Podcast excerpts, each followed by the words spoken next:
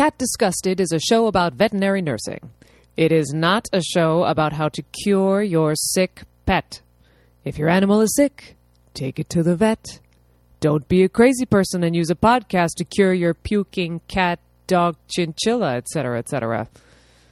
I think they would tell you the same thing. If they could.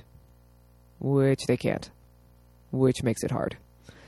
You know what's up. Take them to the vet. Greetings, ladies and gentlemen. It's time for the best of times and the worst of times in veterinary nursing.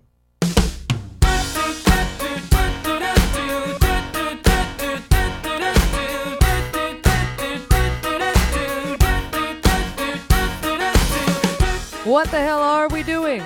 Well, it's Chihuahuas snapping, feral cats flailing, all while working with the baddest bitches in the business. I'm your host, Nicole Dickerson, RBT, and this is how our week went.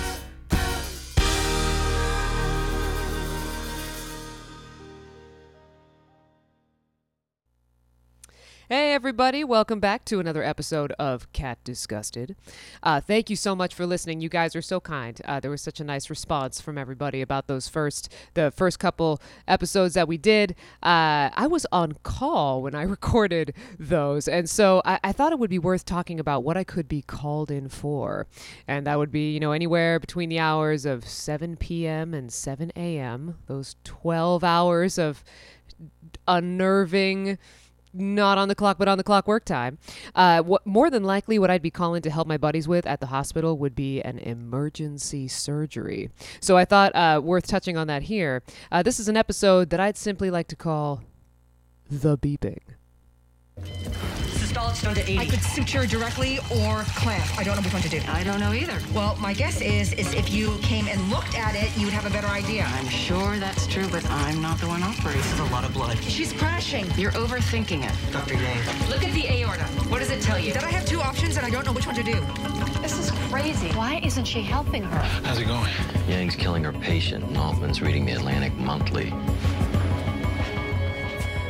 Where is that little Asian scrub nurse when you need her? You know which one I'm talking about, right? She's the little one who's in every single Grey's Anatomy surgery. She's in every OR all at once, all at the same time. And she's always cool and she's always calm and collected. And she gives the best little eyebrow lifts over that little surgical mask. Yeah, boy, do we love her. And boy, do we need her sometimes. Fun fact, actually, she is a real life scrub nurse. That's actually what she does for a living. And she still works in ORs in Los Angeles, I think in Santa Monica. And she's an open heart surgery scrub nurse. So that's kind of fun. So let's talk a little bit about what actually makes surgery in veterinary medicine an emergency. There's relatively few things when you think about it, that the things that will actually bring a surgeon out of their bed and into your OR in the dead of night. Those things are, a couple things we'll talk about today anyway, are a GDV, a GIFB, or a GI foreign body, splenectomy, which can be a bonus feature of a GDV, and the occasional cystotomy. So let's talk about the GDV, because those are three little letters that haunt us in the dead of night in emergency medicine. So what the letters stand for are gastric dilatation volvulus.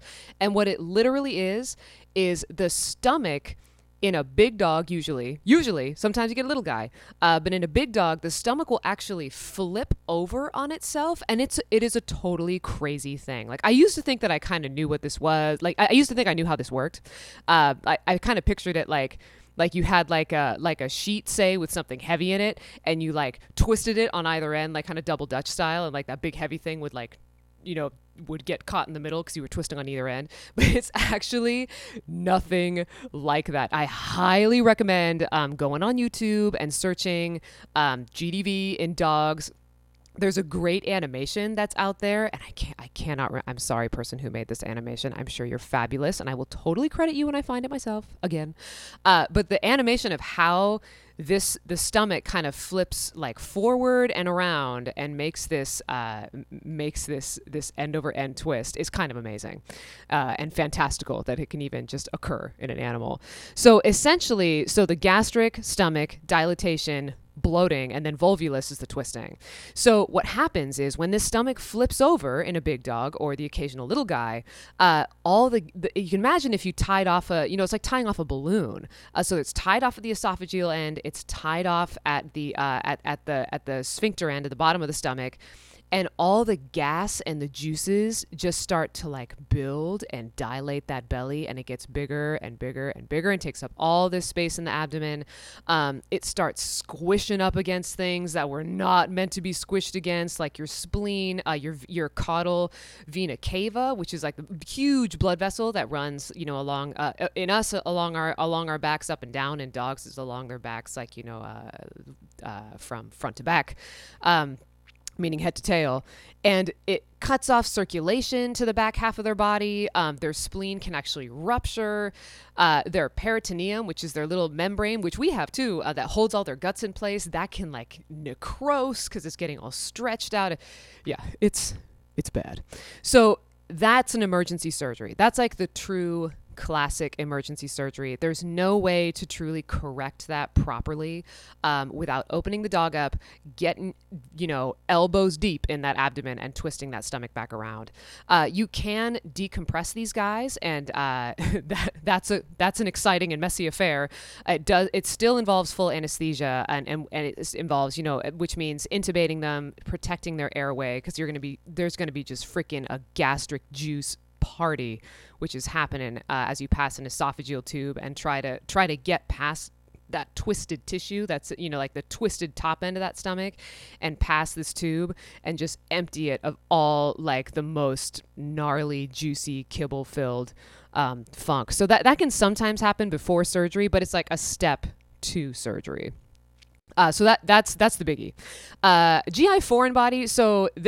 So classic. Like, I feel like veterinarians make their bread and butter money on dogs eating crazy things. And so if a dog eats a crazy thing and it obstructs their GI tract somewhere along the way, that's a problem. And so we got to go and take it out. Splenectomy. So a lot of times you'll get masses that'll be on the spleen. And when a mass is on the spleen is just like a big old spongy friend in your belly full of blood. So if you get a mass on that organ, it can bleed like the dickens. And so if you have a classic dog come in, pale mucous membranes, older dog like Labrador Retriever, oh, he was fine this morning and now he can't get up. So that dog, you do a quick little look with the ultrasound, you see their belly is full of fluid, you stick a needle in it, you get blood back, you see a mass in their abdomen, probably a splenic mass. So sometimes the best way for that bleeding to stop is just to take the mass out. Now, you occasionally have a cystotomy that you'll have to do. These poor guys, I feel like it's not as common, but I always feel hella bad for these poor guys. It literally is usually if they can't urinate. So cystotomy, cysto meaning the bladder, and the otomy is to cut into it. So guys with bladder stones, they'll sometimes shoot those bladder stones that are rolling around like a little snow globe into their bladder. They'll shoot them into the urethra. And once that happens, it's like putting a cork in a bottle. Like, those guys can't pee. And it can happen to both male and females of dogs and cats. And it's really uncomfortable for these poor guys.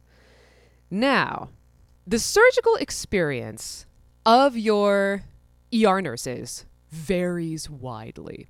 My surgical experience is kind of fakakta because, you know, I've been working in emergency medicine pretty much since I started doing this job. And so my surgical experience is like, I had no like healthy spays, no like healthy mass removals. You know, my surgical experience would be like nothing, crazy shit, nothing, crazy thing. Because of course, all the emergency surgeries that you get, they're like unstable and they have to happen that night. And my first emergency surgery ever was a 170-pound mastiff named Maud. And she was not nice, so it was hard to deal with 170 pounds worth of not nice, but she was very, very ill. And the reason why she was is because she had a perforated bowel, which basically means that her guts were so ill that they had ruptured and her abdominal cavity was filling up with intestinal contents. And, you know, I think the reason why she had this was because she ate something weird. Of course, she ate half of a tennis ball or something. But, you know, I don't even remember what it was that she ate. All I remember is septic, 170-pound dog, mean as shit, Maud. So that was my first emergency surgery. The dog lived for a while. I remember the surgeon had to place a female urinary catheter in her, which took forever, and she was waking up from anesthesia, and we were trying to get this catheter in, and she's in there with her finger in the hooer being oh, this is the craziest anatomy I've ever felt. And I'm oh god. But she did live for quite a while after that, but then she ended up being euthanized for an unrelated reason is what I remember. So let's talk a little bit about my role as in the OR. So in human surgery, those ORs, they are filled with people. The Grey's Anatomy is actually not a bad example for how many people you're going to see in an operating room. There could be up to 30 people. And you got one human, strapped to a table under anesthesia. So even just the anesthesia, you've got an anesthesiologist, you've got an anesthesiologist assistant, most likely. You've got sometimes what's called an infusion nurse, which is a nurse that's only in charge of your intravenous medications, which could be separate from the anesthesia infusion nurse. It's two people who are these are my drugs, these are your drugs. So there's a lot going on at any given moment in a human OR. So in emergency veterinary ORs, you got the surgeon and you got me. That's it. That's all we got. So we're doing all of the same things, all of those same jobs, all that anesthesia, surgical assisting. Sometimes, I have to put sterile gloves on. We even will sometimes use a sterile nurse, where you have to really scrub in and put a mask on and make sure you do sterile scrub and a gown and all that. That takes another person if you're going to do that, because you can't monitor anesthesia and do that at the same time. But really, we're down to me and the surgeon. And what are we doing? So what we're doing is mainly we're monitoring anesthesia. That's our main focus. We will open packs for surgeons. So when we do these surgeries, we have a basic pack. We have separate instruments. We have suture. We have suction hoses. We've got cautery that we're using. And so all those things, once the surgeon is sterile, they can't touch anything that's not sterile. And so if you're not sterile, then you're going to open up a whole bunch of things for them to touch and throw them up onto the sterile table so that they can work with them. But really what we're there for is anesthesia. These guys, they're not necessarily stable patients, that poor doggy with his stomach filling up with gas, cutting off blood supply to the back half of his body, you could see that his blood pressure would be, a problem. So there's a couple different types of equipment that we're using. These animals are always under gas anesthetic, just like a person would be if they were having an abdominal surgery. We induce them with an injectable induction drug, which is usually a mix of maybe one or two, midazolam, which is like Valium, and then same drug category as Valium, and then propofol, which Michael Jackson made super popular. So those two things induce anesthesia. We use an endotracheal tube to intubate them to protect their airway, and then we move them into the OR. And the type of equipment that we're using something called a pulse oximeter. It's like what you wear on your finger, except in little doggies, we'll put it on their tongue. We're using capnometry, which is a little device that fits on the end of their endotracheal tube, and it measures the amount of carbon dioxide that they're breathing out, which is my personal favorite for anesthesia, because it's a really good idea about how well their lungs are inflating and deflating and how well they're perfusing all of that oxygen.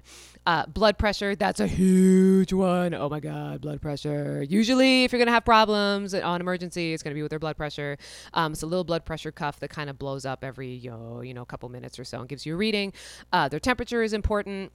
And then you're dealing with their IV fluids and their IV fluid rate, which has to be higher in surgery because they're losing fluids because their abdomen is open, and all the drugs that you're using are lowering their blood pressure as well, or at least making them more susceptible to low blood pressure. So there's a lot going on, and these are all the same things that were happening with Maud, mean old Maud, on my first emergency surgery. So baby steps, right? Kicking me in there. So how do we fix the GDV? Let's talk about that one, since that's the first one, since that's the most prevalent in our emergencies. So the gastric dilatation volvulus, how do we fix it? So what the surgeon has to do is they have to untwist the stomach first, and then a lot of times they're going to do a splenectomy as well, because what's happened is all their blood vessels have been compressed, and so their spleen has either died or it's ruptured or it's damaged. So bonus feature of the GDV is that the spleen's probably going to come out too. So they're untwisting this stomach, but you're still going to have to pass this stomach tube, and so this is kind of where nobody really was with me, shadowed me or whatever for these surgeries when they would happen. I just kind of had to learn by doing and just being very, very candid with the surgeon. Tell me exactly what you want me to do, sir, so that I wouldn't screw anything up. What you do is you pass this the stomach tube. You have to pass the stomach tube as the surgeon is rotating the stomach back around. And what you're going to get rid of is a whole bunch of whatever is collected in that giant dilated stomach. And we're talking dilated. I mean, that sucker is big ol'. It looks like a Popeye arm, actually, when you look at it on an x-ray, because there's a little tiny bubble and then a really big bubble where the twist is. But it can literally take up their entire abdomen. It's kind of unbelievable. So you can imagine there's a lot of good stuff in there waiting for you in the OR. So the first time that I passed a stomach tube in one of these guys, they're like, okay, we need to pass this stomach tube. And I'm like, okay, just should I lube it up? But yeah, sure, I'll be more comfortable. Oh, okay. So then I'm at the head of the dog and the surgeon's in the dog, elbows deep in the dog. And I'm passing this stomach tube, and it's, you can't see anything with these guys. You're they're under drapes, they're under a heat support. So I'm sweating underneath the bear hugger, under the drapes, and passing this big old stomach tube into their esophagus. And you can't see how far it's going, right? So you're just go in, feeding this thing. And the surgeon's going a little bit further, a little further, little further. I'm like, okay. I'm meeting some resistance. Do you see anything? No, a little further. Okay, almost. And then they don't tell you, oh yeah, you're there. All of a sudden through this stomach tube is vomit shower. Seriously, fluid, kibbles, just funk, just pouring out of this tube. And smart people will have a garbage can or a bucket or something by the table to put the other end of the tube in. Or if you're beginning, then you're just kind of holding on to the other end of the tube with your other hand, and it's pointed, say, towards your body. And you take a little vomit shower, and they're like, oh, there you go. You're getting something. And you're like, as it's just spilling stomach contents all over the floor. There is one surgeon I worked for who doesn't believe that these GDV surgeries, that there's really much fluid in those dogs at all. He says that it's actually mostly air. So I remember the last one that we did together. He's saying there's never any food in these guys. There's never any fluid in these guys. It's always just air.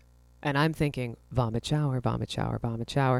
And I'm like, oh, okay, sure. So we pass the stomach tube in there. And he's like, you getting anything? Are you getting anything? And I'm like, no. And I'm trying to maneuver the other end of the tube in the bucket because I know it's coming. And he says, do you see any air yet? No, doctor, I do not see any air yet. And then what do I see? I see goosh, all of a sudden, kibble. It was kind of there was a kibble probably blocking the flow, and then that fired out of there. And so it was blah, blah, blah, blah, blah, all this brown, disgusting, gross fluid stuff. And I'm like, nope, don't see any air, but we got some kibble. We got some fluid. Yep, it's all coming out just fine. And the surgeon goes, okay, you've won this round.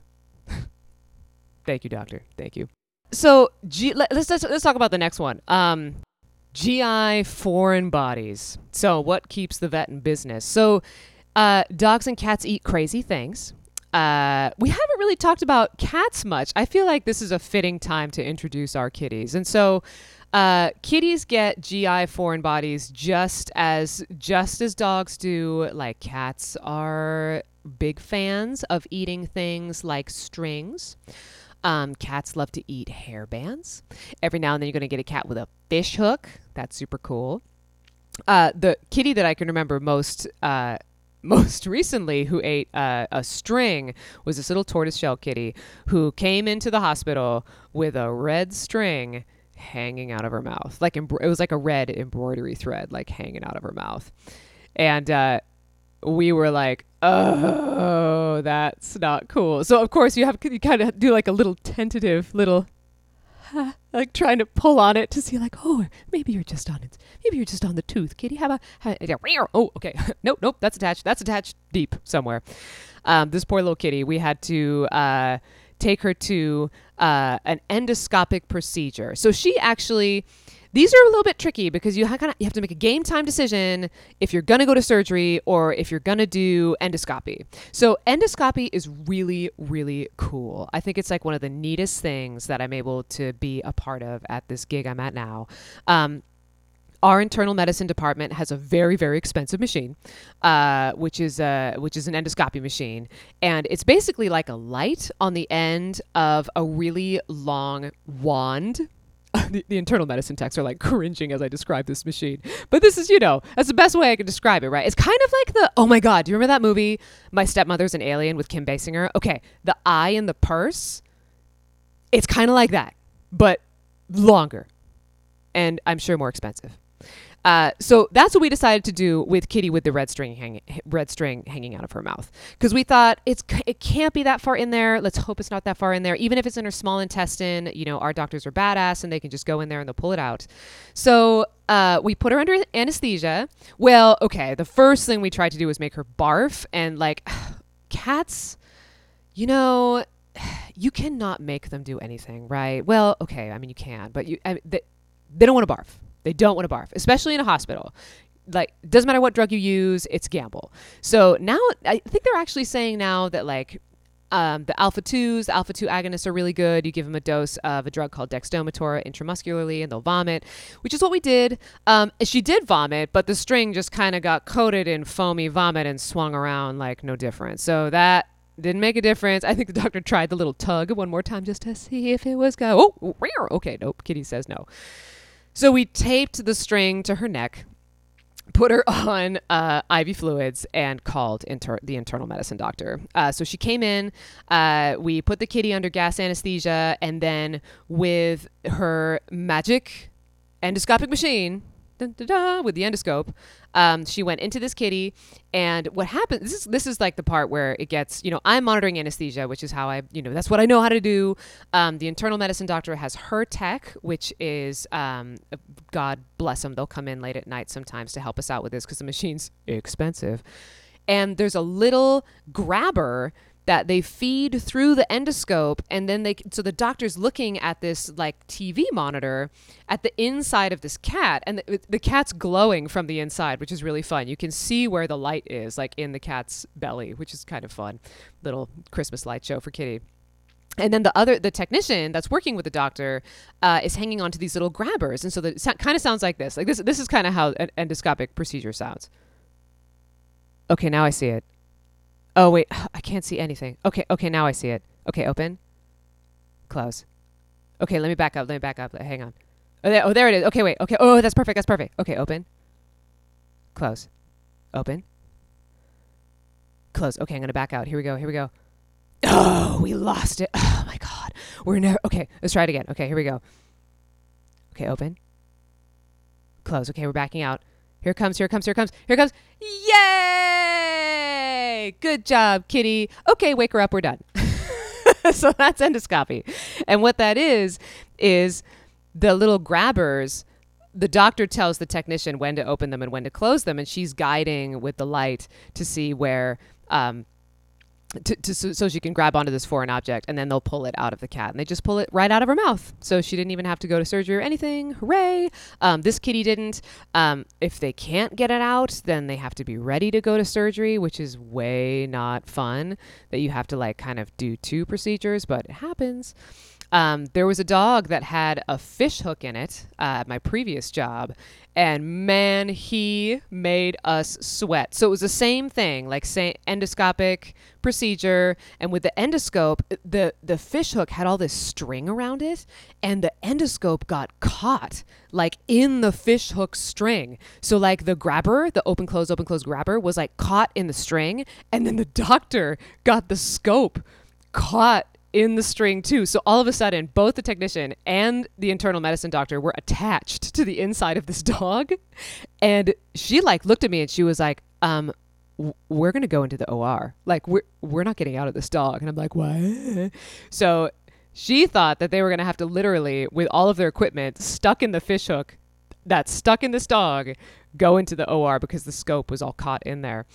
Thankfully, she was very, very skilled, and she managed to kind of untangle herself from that fish hook. But that was a terribly exciting moment for a moment there. That dog ended up going to surgery because, you know, due to the complications, the scope was not able to get that fish hook out. And so we actually called the surgeon in. They were there standing by. And then when the poor doctor got caught in the fish hook in endoscopy, they were already in the OR. So we didn't even have to wake the dog up out of anesthesia. We just carried him into the OR, and the doctor did an abdominal surgery and was able to get that fish hook out. So that's how that kind of played out. It's a bonus of the fish hook. There's always hope that these surgeries are going to be straightforward, you know, but a lot of times you're dealing with ones that like they have a perforated bowel. So then you're kind of doing all this washing out of the abdomen. I've been in an emergency surgery late at night. We thought it was going to be super straightforward. Foreign body. It ended up the cat's gallbladder was dark black and swollen up like a golf ball. That was totally unexpected. So there definitely are one-offs that happen in here. There was one where a doctor had spayed this dog 2 weeks prior to presentation at our hospital, and she had not urinated for 2 weeks.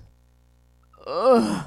So it does happen where spays will occur with an inexperienced doctor, and they tie off a ureter, which is the little tube that goes from the kidney to the bladder, and then it backs up their kidneys because they've tied off the little pipeline that makes the urine come from the kidney to the bladder.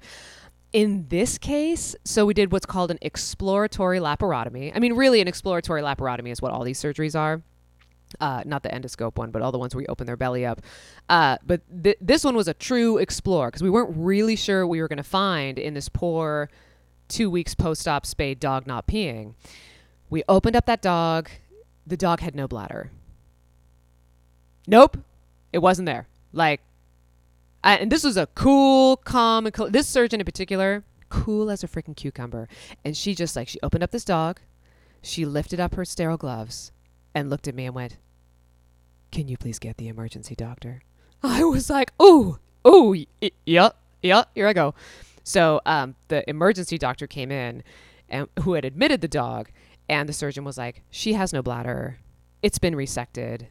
I'm going to try to work with the stump that remains and make her something. But the prognosis is very poor." We were like, "Oh, this small dog is like a little Chihuahua mix thing." Miracle of miracles, this surgeon did an incredible job. She built her a bladder about the size of the first knuckle of your thumb from the tissue that remained there. The dog stayed in the hospital for about, I want to say like a week and a half, peeing constantly because, you know, she has like a little tiny thimble for a bladder. But they're transitional cells. There were some transitional cells, which is the type of cells that the bladder's made out of that can actually stretch. And so, you know, we were hopeful that it would become a functional bladder. And you know what? It freaking did. Dog went home. Will probably pee every 5 minutes for the rest of its life, but went home. I'm going to close today with today's talk about surgery with a home surgery. And this is a cat that came in healthy, not for surgery, at our hospital, came in for a vaccine appointment with one of the general practitioners at my old job. Very cute kitty, little fluffy orange thing. The doctor came downstairs with this kitty with this kind of perplexed look on his face. And he's like, yeah, kitty needs a temperature taken and then a rabies vaccine. And we're like, okay. So we're like going around and he's just shaking his head. And we're like, what? What? And he's like, the owner of this cat just told me a story that I kind of can't get past. And we're like, well, why? So the first time client, he'd asked her, does the cat have any previous health problems? And she said, oh, well, he ate a hairband a couple of years ago and had surgery for it. And he was like, oh, so not surgery here. Which hospital did you have surgery at? Oh, I did it at home. What? Oh, I'm a physician's assistant, so I just did the surgery myself. Okay. So apparently she did.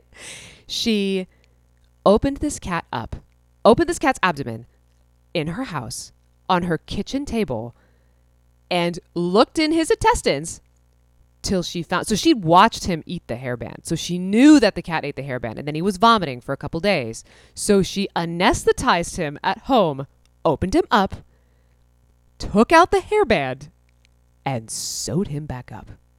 And that was like 3 years before all of us standing in this clinic rehashing this story. And the cat's just sitting on the table like, meow. I'm cool.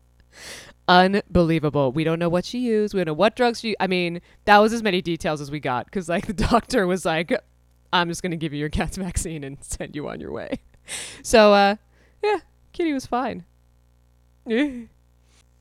Okay, guys, so we've come to the end of this week's episode of Cat Disgusted. But before I go, there is one segment that I forgot to put in the toxicities episode that we have every week when we do this, or every 2 weeks when we do this, depending on how quickly I can get to it.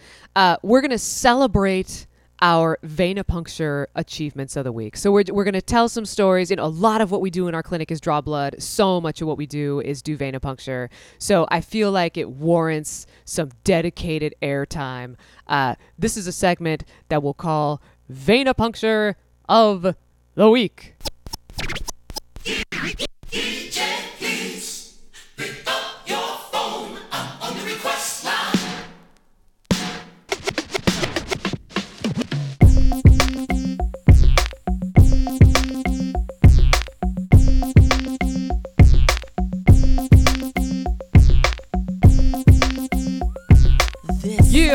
Time to celebrate some fabulous venipuncture from my fellow technicians.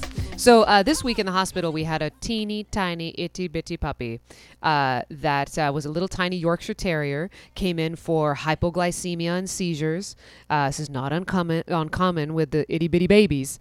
They get, for various reasons, they don't have a whole lot of reserves in their little bodies. So if their blood sugar is not getting processed properly, their glucose in their system can drop like a rock. And so this puppy, blood sugar was so low that it was laterally recumbent, like almost unresponsive. It was having seizures because that can happen when you don't have enough glucose in your system, a hypoglycemic seizure. So what we did, the fabulous nurses who triaged him put an IV catheter into him and gave him dextrose, which is a sugar that we use to raise blood glucose levels. Thing was, is he was so tiny that the only vein that was worth anything in his body was his neck. And so the nurse put an IV catheter that you'd normally put in the arm or in the leg of a patient. She put it in his jugular vein, which is great because it's like, you know, that's a good vessel that he had. But what it means is he's going to have this big old taped up catheter around his neck, kind of like a big old neck brace thing. But it functioned really, really well. But so we weren't really sure why this puppy's glucose had dropped like that. You know, the owners were feeding him the right things. They were feeding him at the correct intervals. You know, puppies need lots of meals all the time because they're constantly burning them off, going crazy all the time. So there is a congenital abnormality that puppies can have.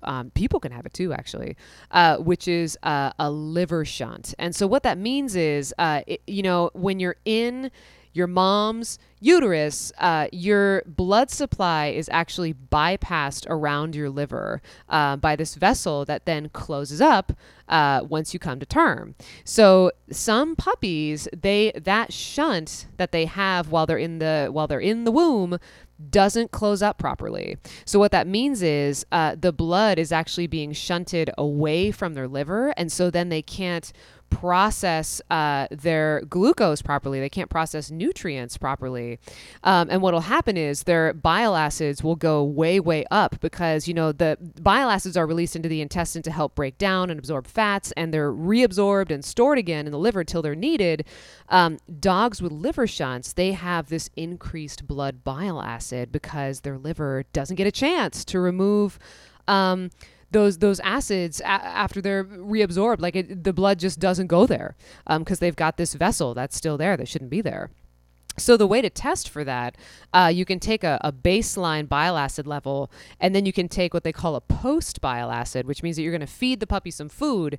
And if you feed them food and their bile acids shoot up through the roof, then you know that they've got this shunt because all the bile acids shouldn't still be in their bloodstream. After they've eaten like that, it should be a more normal level. So it means you have to get blood samples, not once, but twice. So because puppy's only real viable vein is the ones in his neck, and we got a big ass catheter in one, makes venipuncture a little bit tricky, y'all. So it took 3 people the first time, 4 people the second time to hold down this tiny puppy and torture it while we stuck the smallest needle that we have into his tiny little rear leg, because there's a vein that they have on the outside of their rear leg, dogs. And that's the one that we had to use because his neck was all taped up. And so and it took forever because this needle was so tiny. Luckily, the sample can clot on its own. That's an issue when your blood draws are really slow, then the sample clots, and then you're like, ugh. So it screws up your CBC, but in this case, it didn't matter. It can clot. It's fine. Cool. Whatever. Like we just need it. We just need like 2 mils of blood. So I got really, really lucky in that it was kind of, you know, the stick was pretty good and like we're getting a good flow and the puppy's like, ugh, and we had somebody petting its head, somebody holding its front and back end. So it's like all of us, like all 3 of our heads just like totally like clomped together, like we're like a little molecule of technician and puppy, like all together drawing this blood. But it took so long that one of the techs was like, I feel like we should sing something to him, like a lullaby. And then the tech scratching his head, she goes like, well, he's a young puppy, so probably something more like hip-hop, you know. So then I immediately think, I was like, do you guys know the Yo Mama song? And they're like, what?